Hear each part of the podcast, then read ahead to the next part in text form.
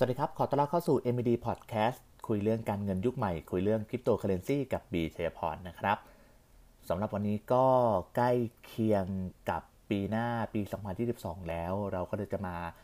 พูดคุยกันเรื่องของเทรนด์ที่กำลังจะเกิดขึ้นในปี 2022 เป็นเทรนด์ของโลกคริปโตนี่แหละ ก็จะมาบอกเล่ากันทั้งหมด 5 เทรนด์ด้วยกันว่าในปีหน้าเนี่ยเขามีการ คาดการณ์กันว่า เอ๊ะเทรนด์ในโลกคริปโตเคอเรนซีเนี่ย มันจะมีอะไรที่มันกลายเป็น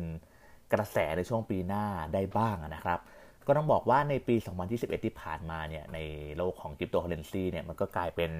กระแสหลักที่พูดถึงกันอย่างมากเลยเนาะในปีนี้นะครับ ไม่ว่าจะเป็น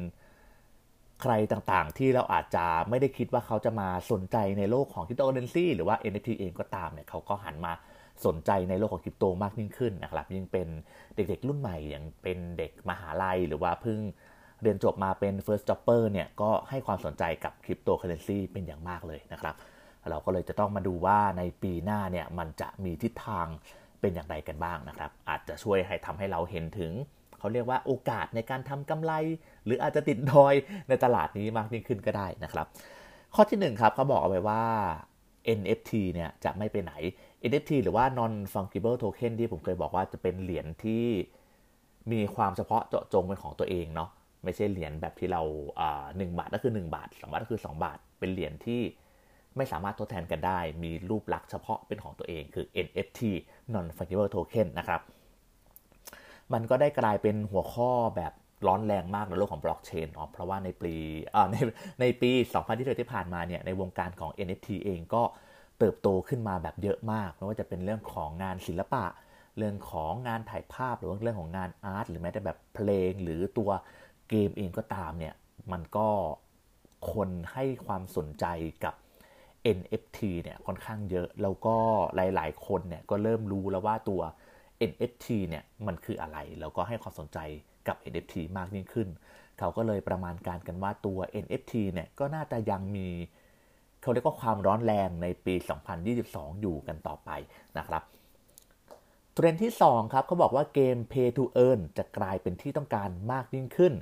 เกม Pay to Earn คืออะไร ก็ง่ายๆก็คือเล่นเกมแล้วได้เงินนั่นแหละ เล่นเกมแล้วได้เหรียญคริปโตมาเป็นของเรา อย่างเกมที่ดังๆอยู่ในช่วงนี้ก็จะมี Axie Infinity บ้าง มี Crypto Car Crypto Plane มี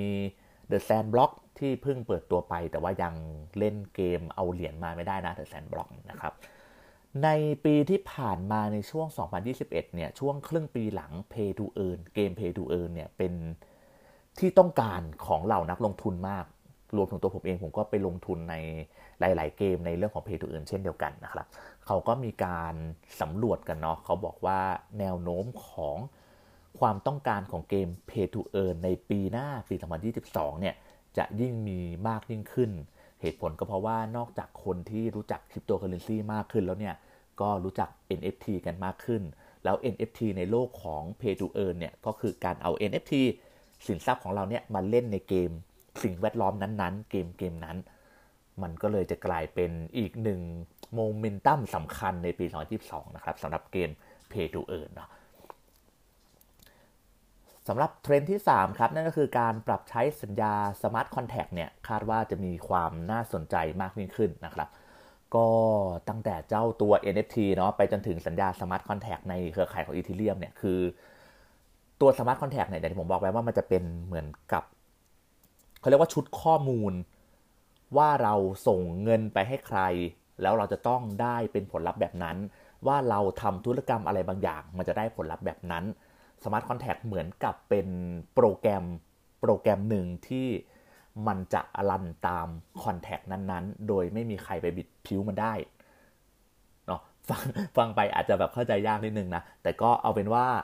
ในปีหน้าปี 2022 เนี่ย ตัว Smart Contract บนเครือข่ายของ Ethereum Ethereum ก็คือเป็นเป็นเครือข่ายบล็อกเชนเครือข่ายหนึ่งนะที่ค่อนข้างดังมากนะครับ ก็จากแนวโน้มของตัว Smart Contract สัญญา Smart Contract ที่มันเติบโตขึ้นมาเนี่ยจาก Q1 ของปีที่แล้วจนถึง Q4 ของปีที่แล้วเนี่ยมันเติบโตขึ้นมาแบบมหาศาล คือช่วง Q1 เนี่ยมันอยู่ที่ 132 billion ล้านนะนะ billion นะครับ ตัว Q4 เนี่ยอยู่ที่ 772 คือขึ้นมาแบบเยอะมาก คือตัวตัวเงินที่ผมพูดไปตะกี้เนี่ยมันคือตัวเงินสำหรับการเขาเรียกว่าค่าทำธุรกรรมบน Ethereum ค่าทำธุรกรรม smart contract นั่นแหละ ตัวเงินที่มันเยอะขนาดนี้มันบ่งบอกอะไรได้บ้าง ก็บ่งบอกว่าตัว smart contract หรือว่าแอปพลิเคชันต่างๆ ที่รันอยู่บน Ethereum เนี่ยมันได้รับความสนใจแล้วก็ได้รับการใช้งานแบบมากขึ้นแบบก้าวกระโดดเลยนะครับสำหรับเทรนที่ 4 ครับ คือบิตคอยกับเอาคอยเนี่ยจะมีการเติบโตของราคามากยิ่งขึ้น ก็ หวังว่าจะเป็นเช่นนั้นเช่นเดียวกันนะฮะ ก็ต้องบอกว่าการทำนายของราคาเนี่ยหลาย ๆ คนหลาย ๆ เจ้าหลาย ๆสำนักหลาย ๆ พ่อหมอแม่หมอเนี่ยเขาก็ออกมาทำนายกันว่า มันจะขึ้นอย่างงู้นมันจะตกอย่างนี้ มันจะกลายเป็นไร้มูลค่า มันจะกลายเป็นแบบเฮ้ยบิตคอยขึ้นไปถึง 1 0 0 0 0แสนดอลลาร์ภายในปี 2022 ซึ่งตอนนี้มันก็อยู่ที่เท่าไหร่เงี้ยสามหมื่นกว่าๆนะตกมานะครับ ก็ต้องดูรอดูกันต่อไปว่าการเติบโตของราคาของบิตคอยน์กับ altcoin altcoin ก็คือ alternative coin คือเงิน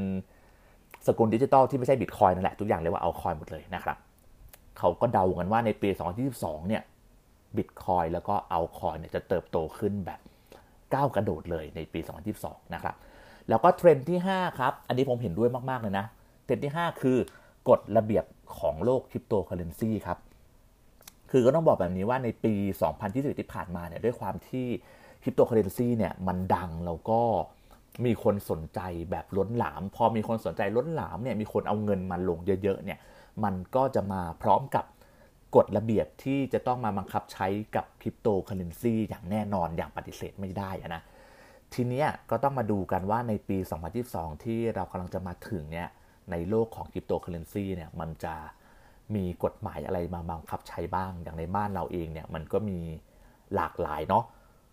ก็คิดว่าในปีหน้าเนี่ยถ้าเกิดบิตคอยน์มันราคาขึ้นไปสูง แล้วก็ประชาชนคนไทยเนี่ยเริ่มพูดถึงคริปโตเคอเรนซีมากยิ่งขึ้นเนี่ยผมว่าภาครัฐน่าจะลงมา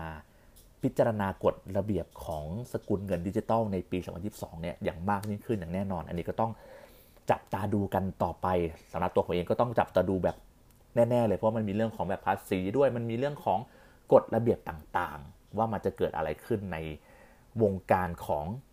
การจัดกฎระเบียบของคริปโตเคอเรนซีนะครับ อันนี้ก็เป็น 5 เทรนด์ในปี 2022 ที่คาดว่าน่าจะยังร้อนแรง แล้วก็น่าจะยังเกิดขึ้นกับวงการของคริปโตเคอเรนซีนะครับสำหรับรอบหน้าผมจะนำเรื่องราวอะไรมาพูดคุยกันใหม่ ก็เดี๋ยวค่อย